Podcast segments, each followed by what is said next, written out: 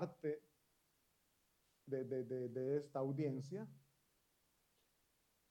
Yo me recuerdo, mis hermanos, en el 2008, 2009, trabajando, vuelvo a lo mismo, trabajando sin documentos, me agarraron las autoridades, me dijeron que me iban a llevar un rato a la, al, comisariato, al puesto de la policía, y al final, pues, me iban a detener, me detuvieron, digamos, porque no daba un permiso soyorno, que aquí bien necesario. Me decían, no te preocupes, que mañana vas a salir.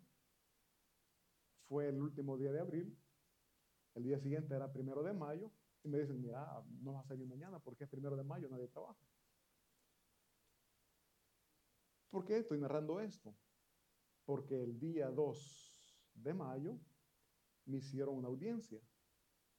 Me sentí bien criminal, fíjense. Aquí, mi hermano, en ese periodo, andar sin un permiso de soyorno, andar sin un permiso, era un reato, era un,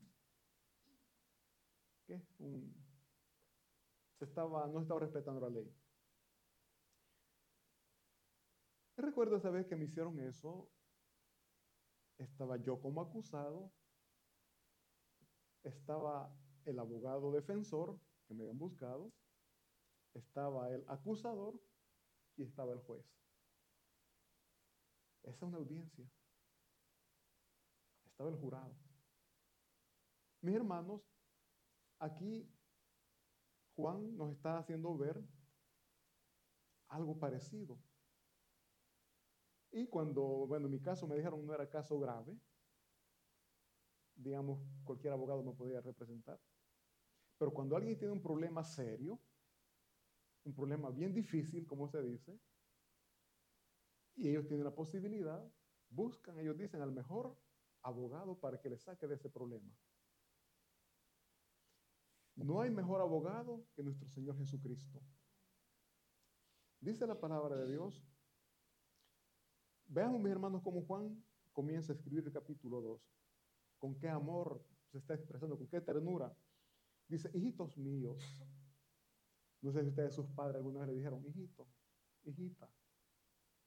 Y uno dijo que qué gran se siente cuando lo están tratando de esa manera.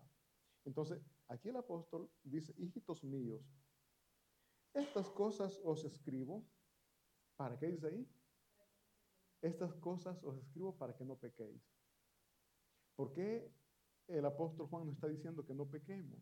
O nos está recomendando que no pequemos. Porque no quiere que suframos. El pecado, mis hermanos, trae consecuencias. El pecado trae dolor, trae angustia.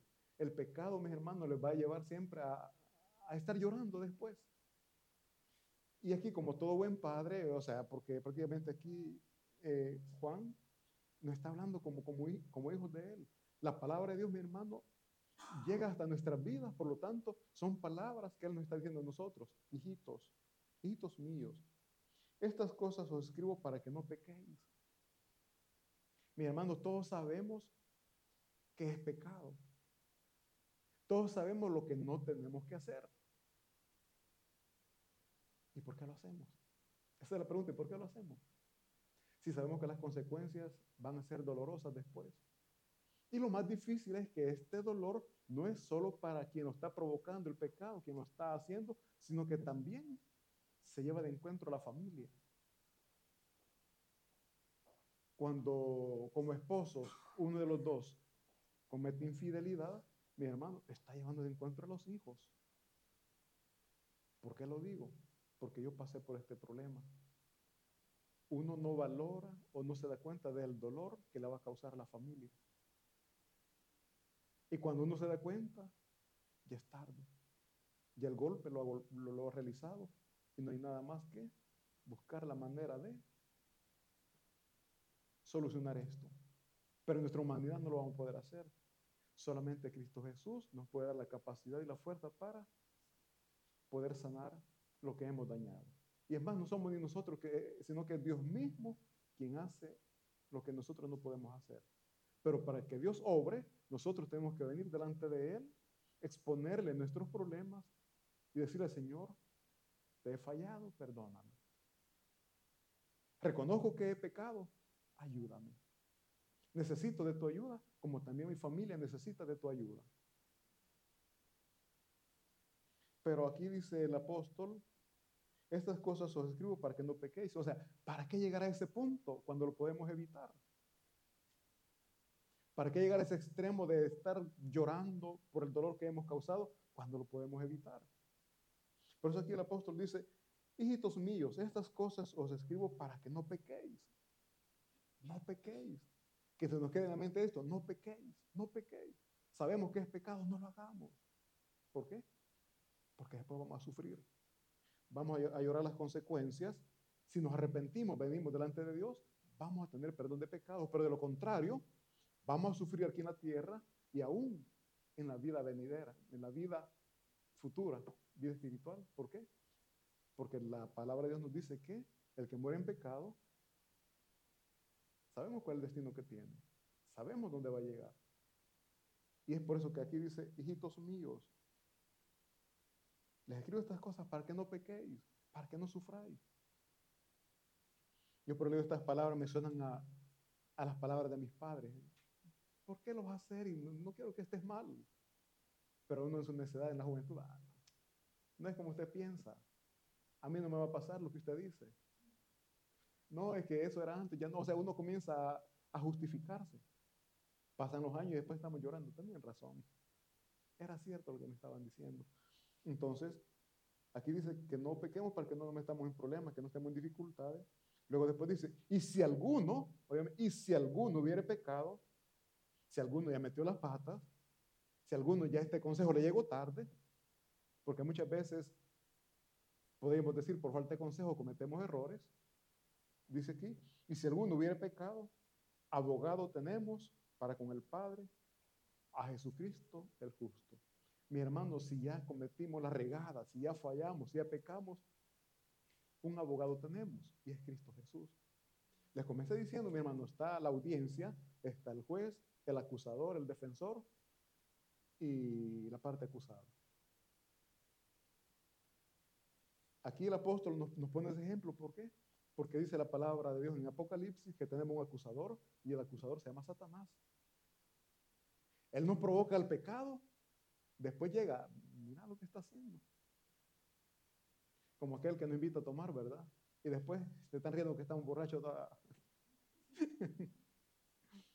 El enemigo así es, mi hermano, nos provoca y después viene delante de Dios y nos acusa. Satanás no está acusando.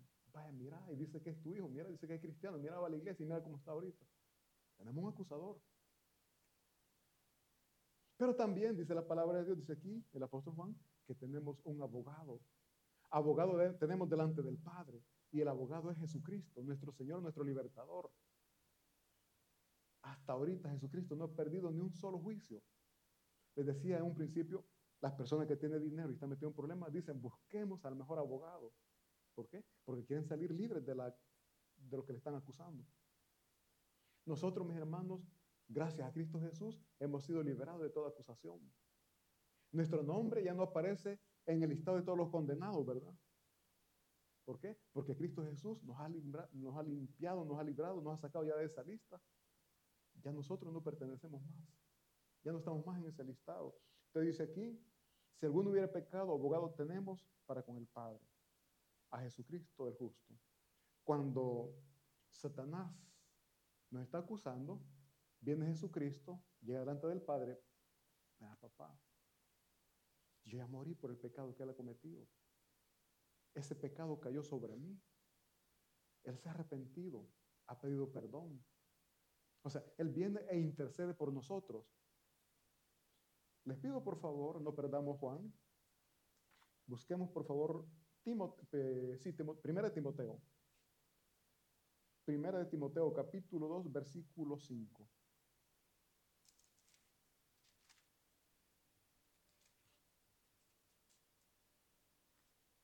Primera de Timoteo capítulo 2 versículo 5 dice, oigan bien, porque hay un solo Dios y un solo mediador entre Dios y los hombres. Jesucristo, hombre. Un abogado, mi hermano, es un intermediario. Lo que yo no puedo hacer porque yo no me puedo defender, hay alguien que sí lo puede hacer y que lo está haciendo por mí. Él está hablando por mí, él está hablando a mi favor. Eso es lo que Jesucristo hace. Llega delante del Padre porque Él tiene la autoridad que se ganó a través del sacrificio que Él hizo en la cruz del Calvario. Llega, y como les digo, mira, papito, si yo ya morí por ese pecado. No Él se arrepentido de esa falta que ha cometido. Perdonemos. Mientras que el enemigo que está haciendo, acusándonos, el abogado, eh, perdón, él dice que está un acusador y el acusador siempre está, no. Si va a la iglesia, pero mira, después de que va a la iglesia, se va a qué? A bailar, no, ¿verdad? Inventemos cualquier cosa. Pero el acusador siempre está ahí. Mis hermanos, por eso aquí eh, Juan dice que nos escribe estas cosas para que no pequemos para que no nos veamos en esas dificultades, en esos problemas, porque si bien es cierto que Dios perdona nuestros pecados, pero las consecuencias, el dolor, la angustia, la vamos a pasar. Entonces dice aquí, volvamos a Juan por favor. Versículo 2 dice, y Él, cuando dice Él es Jesucristo, dice, y Él es la propiciación por nuestros pecados. Y no solamente por los nuestros, sino también por de todo el mundo. Mis hermanos, ¿qué es la, que es la propiciación? Propiciación es la satisfacción de la justicia de Dios.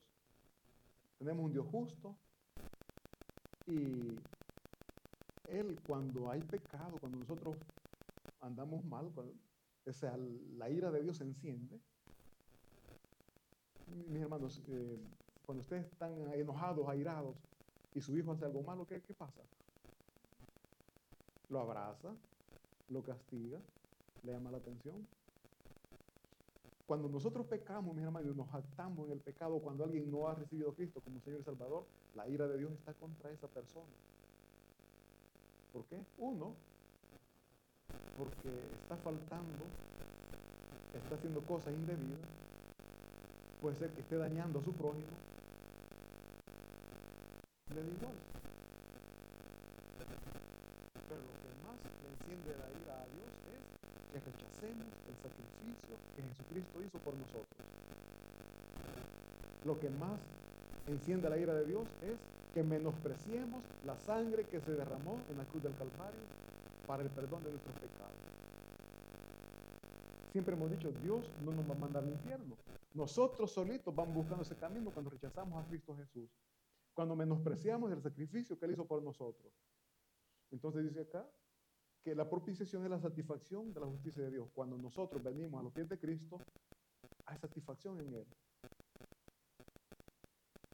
Mediante este sacrificio que Cristo hizo, la ira de Dios se apacigua. Entendemos que la palabra apaciguar, disminuir. Entonces, con este sacrificio que Cristo hizo, mi hermano, la, la ira de Dios se apacigua. Y entonces nosotros, mis hermanos, encontramos el perdón de pecado. ¿Por qué? Porque Cristo dice, este pecado ya ha sido pagado. Este pecado que Él ha cometido, yo di la vida por eso. O sea, Él comienza, decimos, dice la palabra de Dios, que comienza a interceder por nosotros. Él comienza a abogar por nosotros. Pero lo más indicado, lo más recomendable es que no nos metamos en problemas. No pequemos. Dice, el, repito, vuelvo al versículo 1 que dice, estas cosas escribo para que no pequéis. No nos metamos en problemas. Mis hermanos, cuando nosotros nos metemos en problemas, podemos buscar un abogado, pero eso genera un costo. Los abogados no trabajan de gratis. Y muchas veces tenemos hasta que vender, bueno, he escuchado casos que cuando son problemas serios, les decía, hasta tienen que vender muchas veces las propiedades para poder pagar un abogado y sacar a la familia del problema en que está metido. Ahora nosotros cuando pecamos, repito, los que estamos en Cristo Jesús, tenemos el perdón de pecado, pero vamos a estar llorando las consecuencias de los errores que estamos cometiendo. Y repito, muchas veces no es porque desconozcamos que es una falta, que es pecado, simplemente somos necios. La necedad nos lleva a estar llorando. Y repito, bonito fuera que el golpe fuera solo para mí, pero me llevo de encuentro a mi familia. ¿Y qué culpa tienen ellos? Cuando el rey David pecó, que mandó a censar el pueblo, Dios castigó, pero este castigo no cayó sobre David, sino que cayó sobre su pueblo. Llegó la peste, hace varios días hablamos, hablábamos de esto. Y David cuando vio que el pueblo moría dijo, Señor, ellos son inocentes, soy yo el que pequé. Señor, ellos no tienen nada que ver en, la decisión que yo tomé. Que ese castigo venga sobre mí. Yo llegué a pensar en eso, mi hermano, en los momentos en que por mi desvarío mi familia estaba mal. Señor, soy yo el que pequé. ¿Por qué tiene que mi familia estar pasando esto? Consecuencia del pecado. Consecuencia del pecado, mi hermano, y duele. Duele ver cómo están los hijos por culpa de uno que, se ha equivocado. Por eso dice la palabra de Dios. aquí el Juan dice que nos da esta palabra para que no pequemos, para que meditemos, para que reflexionemos. ¿Por qué? Porque Él quiere lo mejor para nosotros. Mi hermano, nuestra condena, bueno, y aquí dice el, el versículo 2, y es y Él es la propiciación por nuestros pecados, y no solamente por los nuestros, sino también por de todo el mundo. Cristo Jesús, mi hermano, vino a morir por todo el mundo. Él quiere que todos nos salvemos, pero ¿por qué no nos vamos a salvar todos? Porque no todos estamos recibiendo el regalo que Dios nos ha dado. La salvación es un regalo. La salvación es un regalo que nos da, pero muchos están rechazando la palabra de Dios, están rechazando a Cristo. Y de esa manera están rechazando la salvación que Él vino a ofrecer. No estamos valorando, les decía en la mañana, el sacrificio que Él hizo. Como cuando nosotros somos hijos, nuestros padres están sacrificando, trabajando desde temprano hasta la tarde para que nosotros estudiemos. Y nosotros vamos solo a jugar, ¿verdad? Asistimos al centro de estudio, pero cuando asistimos y muchas veces que ni íbamos. Y nuestros padres estaban seguros que nosotros, nosotros estábamos estudiando. No sé ustedes, pero yo en una ocasión me quedé. Me descubrieron, después no lo volví a hacer. ¿Pero por qué? Porque no estamos valorando el sacrificio de nuestros padres. Así, cuando nosotros menospreciamos el sacrificio de Cristo, mis hermanos, eso incomoda, eso dice, em, hace subir la ira de Dios. Hace subir la ira de Dios. Dice el versículo 3, y en esto sabemos que nosotros le conocemos. Bien, si guardamos sus mandamientos. En esto sabemos que nosotros le conocemos. Muchos decimos que le conocemos. No, yo conozco de Dios, yo he recibido a Cristo y comenzamos yo, yo, yo. Pero nuestras actitudes, nuestras acciones son las que están dando testimonio si verdaderamente hemos conocido a Cristo o solo le hemos oído hablar de Él. Pero una, una cosa es conocerle y otra cosa es haber escuchado de Él. Yo hago la pregunta, mi hermanos. Bueno, hay que está el mundial. ¿Cuántos conocen a Ronaldo? ¿Cuántos conocen a Messi? ¿Lo hemos visto o les conocemos? ¿Hemos oído de Él o le conocemos? Muchas veces eso sucede con Cristo Jesús. Decimos le conocemos, pero solamente hemos escuchado de Él. Decimos le conocemos porque tal vez hemos visto una estampa, una imagen de Él.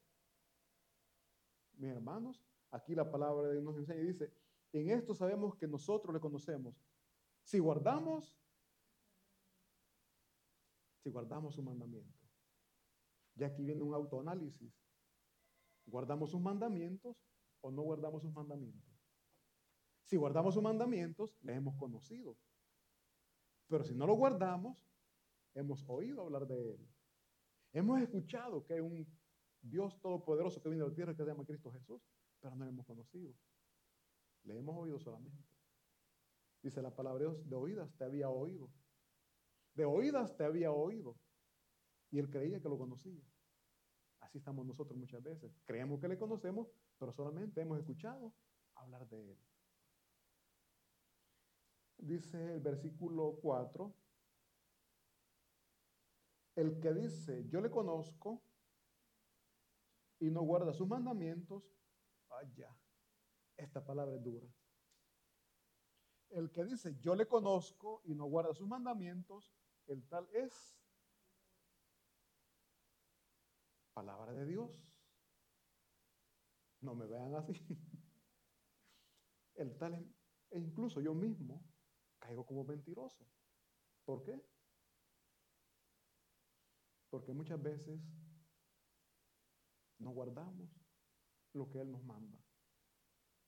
¿Y qué es lo que Él nos manda? Veamos, por favor, primero de Juan, capítulo 3, versículo 23. Adelantito. Primera de Juan, capítulo 3, versículo 23.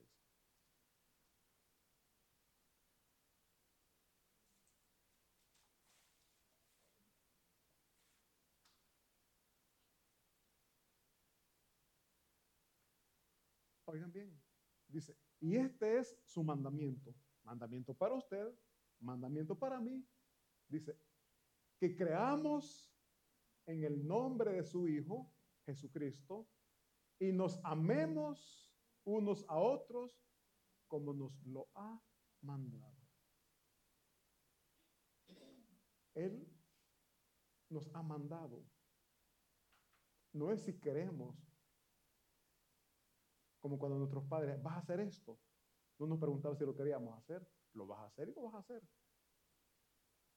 Porque sabía que si nos decía, ¿lo querés hacer? La respuesta era no. Ahora la pregunta es, ¿usted quiere amar a su enemigo? ¿Quiere amar a aquel que le ofende cada momento? La respuesta va a ser no. Ay, que me duele mucho. Señor, si supieras todas las palabras que me dijo, si supieras cómo me trata. O sea, Aquí no pregunta si queremos, es un mandamiento. Y el mandamiento es que creamos en el nombre de su Hijo Jesucristo, que eso es fácil, todos decimos yo creo, ¿verdad? La segunda parte dice del versículo, y que nos amemos unos a otros como Él lo ha mandado. Si lo estamos haciendo, si estamos cumpliendo su mandato, Dice la palabra de Dios en Juan, el versículo, eh, regresemos al capítulo 1. Dice el versículo 5, pero el que guarda su palabra, en este verdaderamente el amor de Dios se ha perfeccionado. Dios nos va perfeccionando a través de todas esas dificultades que nosotros sentimos, Dios nos va perfeccionando. Ay, que qué cuesta perdonar. Perdone, que Dios le está perfeccionando. Ay, que el hermano me trató mal. Dios está perfeccionando, perdone. El Padre nuestro nos enseña, nos manda, y lo, cada rato, que cada día lo decimos, ¿no? Perdónanos como también nosotros perdonamos a los que nos ofenden. Lo recitamos, pero lo pregunta y lo ponemos en práctica, en realidad lo hacemos. A veces andamos cargados. ¿Pero por qué andamos cargados? Porque no hemos perdonado. No hemos perdonado. Y Cristo nos manda a perdonar. Cristo nos manda a amar como Él nos ama. Dice, el que dice, yo le conozco y no guarda sus mandamientos, el tal es un mentiroso. Y la verdad no está en Él, pero el que guarda su palabra, en este verdaderamente el amor de Dios se ha perfeccionado. Por esto sabemos que estamos en Él. Si usted, mi hermano, le ofenden, si usted le maltratan, pero si no le afecta, eso no le daña, esa es una señal, ese es un indicio. ¿Y qué es lo que está indicando ahí? Que estamos en Cristo Jesús. Que estamos en Cristo Jesús y si estamos en Cristo Jesús, ninguna condenación hay. Si estamos en Cristo Jesús, ninguna condenación hay dice el versículo 6, el que dice que permanece en él debe andar. ¿Cuántos permanecemos en Cristo Jesús? porque hay silencio. Porque sentimos que no andamos como Él, ¿verdad? Porque Él nos amó, a nosotros nos cuesta amar. Él ayuda al necesitado, a nosotros nos cuesta ayudarle muchas veces al necesitado. Pero sobre todo, mis hermanos, Cristo Jesús nos viene a enseñar y no me canso porque es algo que en mí está, que tengo que dar esos pasos y me cuesta. Cristo Jesús nos enseñó a ser humildes, mis hermanos. Él nos vino a enseñar humildad. Él no solamente dijo, tienen que ser humildes, no, Él vino y con su propio ejemplo nos llevó o nos lleva a ser humildes. ¿Qué podemos decir? Porque Él es Dios. Él porque tenía poder y era humilde. Mis hermanos, recordemos que Él era 100% hombre. Así como usted le sufre, así como usted le duele, usted sufre cuando le ven mal, cuando le maltratan, cuando le golpean. Igual Jesucristo sufrió, le dolió cada golpe, cada, cada vez que le azotaban, era un dolor que sentía. Y cuando estaba en la cruz, ¿qué dijo? Padre, perdónalos porque no saben lo que hacen. Así decimos nosotros, mi hermano. Padre, perdónale porque han hecho daño. Nuestra oración muchas veces cambia. Señor, a justicia. Bueno, y dice aquí que si guardamos su palabra y vivimos como Dios manda, Él está en nosotros Dice, andar como él anduvo es andar y vivir en humildad, en mansedumbre, en obediencia a la palabra de Dios. Ayudando al que lo necesita, como Cristo ayudó al necesitado. Entonces, mis hermanos, sabremos que nosotros estamos en Cristo Jesús. Y si estamos en Cristo Jesús, repito, mis hermanos, ninguna condenación hay. Y con seguridad nosotros podemos decir, conozco a Jesucristo porque Él ha cambiado mi vida. Conozco a Jesucristo porque Él me ha transformado a través de su palabra, a través de su enseñanza. Y si hasta hoy sentimos, creemos, pensamos que no hemos llegado a ese punto, mis hermanos, yo siempre he dicho, oportunidades tenemos porque tenemos un Dios de oportunidades y cada día es una oportunidad que Él nos da para ser mejores, para ir cambiando, para ir dejando ese estilo de vida que nos tiene llorando. ¿Ofendemos a Dios? Sí lo ofendemos, pero nosotros mismos nos estamos autodañando cuando hacemos cosas indebidas. Y si no pensemos por qué estamos mal ahorita. Reflexionemos por qué estamos llorando ahorita. Por los errores que cometimos ayer. Si ya no queremos seguir igual, a partir de ahora comencemos a hacer las cosas como Dios manda. ¿Para qué? Para que nuestra vida pueda ser transformada, para que nuestra vida pueda cambiar y todos juntos podamos decir, Gloria al Señor, Él me ha cambiado. Un fuerte aplauso para nuestro Señor y vamos a orar. Gracias damos, bendito Padre Celestial, por esta palabra, porque nos hace entender, Señor, que abogado tenemos delante de nuestro Padre Celestial. Reconocemos que somos pecadores, Señor, que le fallamos. Reconocemos que no estamos cumpliendo con los mandatos que usted nos ha dado, Señor, y es amarle a usted con toda nuestra mente, con todo nuestro corazón, porque nos amamos más a nosotros mismos, aunque no lo queremos aceptar. Su mandato es, Señor, que amemos a nuestro prójimo como nosotros mismos. De palabra podemos decir que sí lo estamos haciendo, pero nuestras actitudes hacen ver lo contrario. Señor, rogamos que sea usted ayudándonos a conocerle verdaderamente, a vivir bajo sus enseñanzas, a poner en práctica su palabra. Porque de esa manera, Señor, veremos la gloria de Dios. Cantemos esta linda alabanza, mis hermanos, por favor. Purifícame y lávame, renuévame, restaurame, Señor,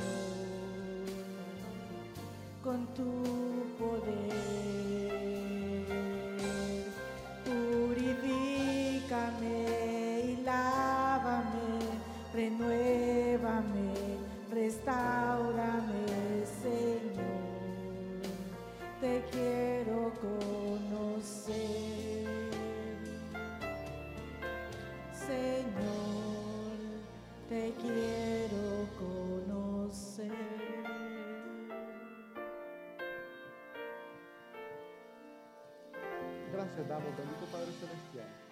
esta tarde, Señor, me uno a la oración de mis hermanos.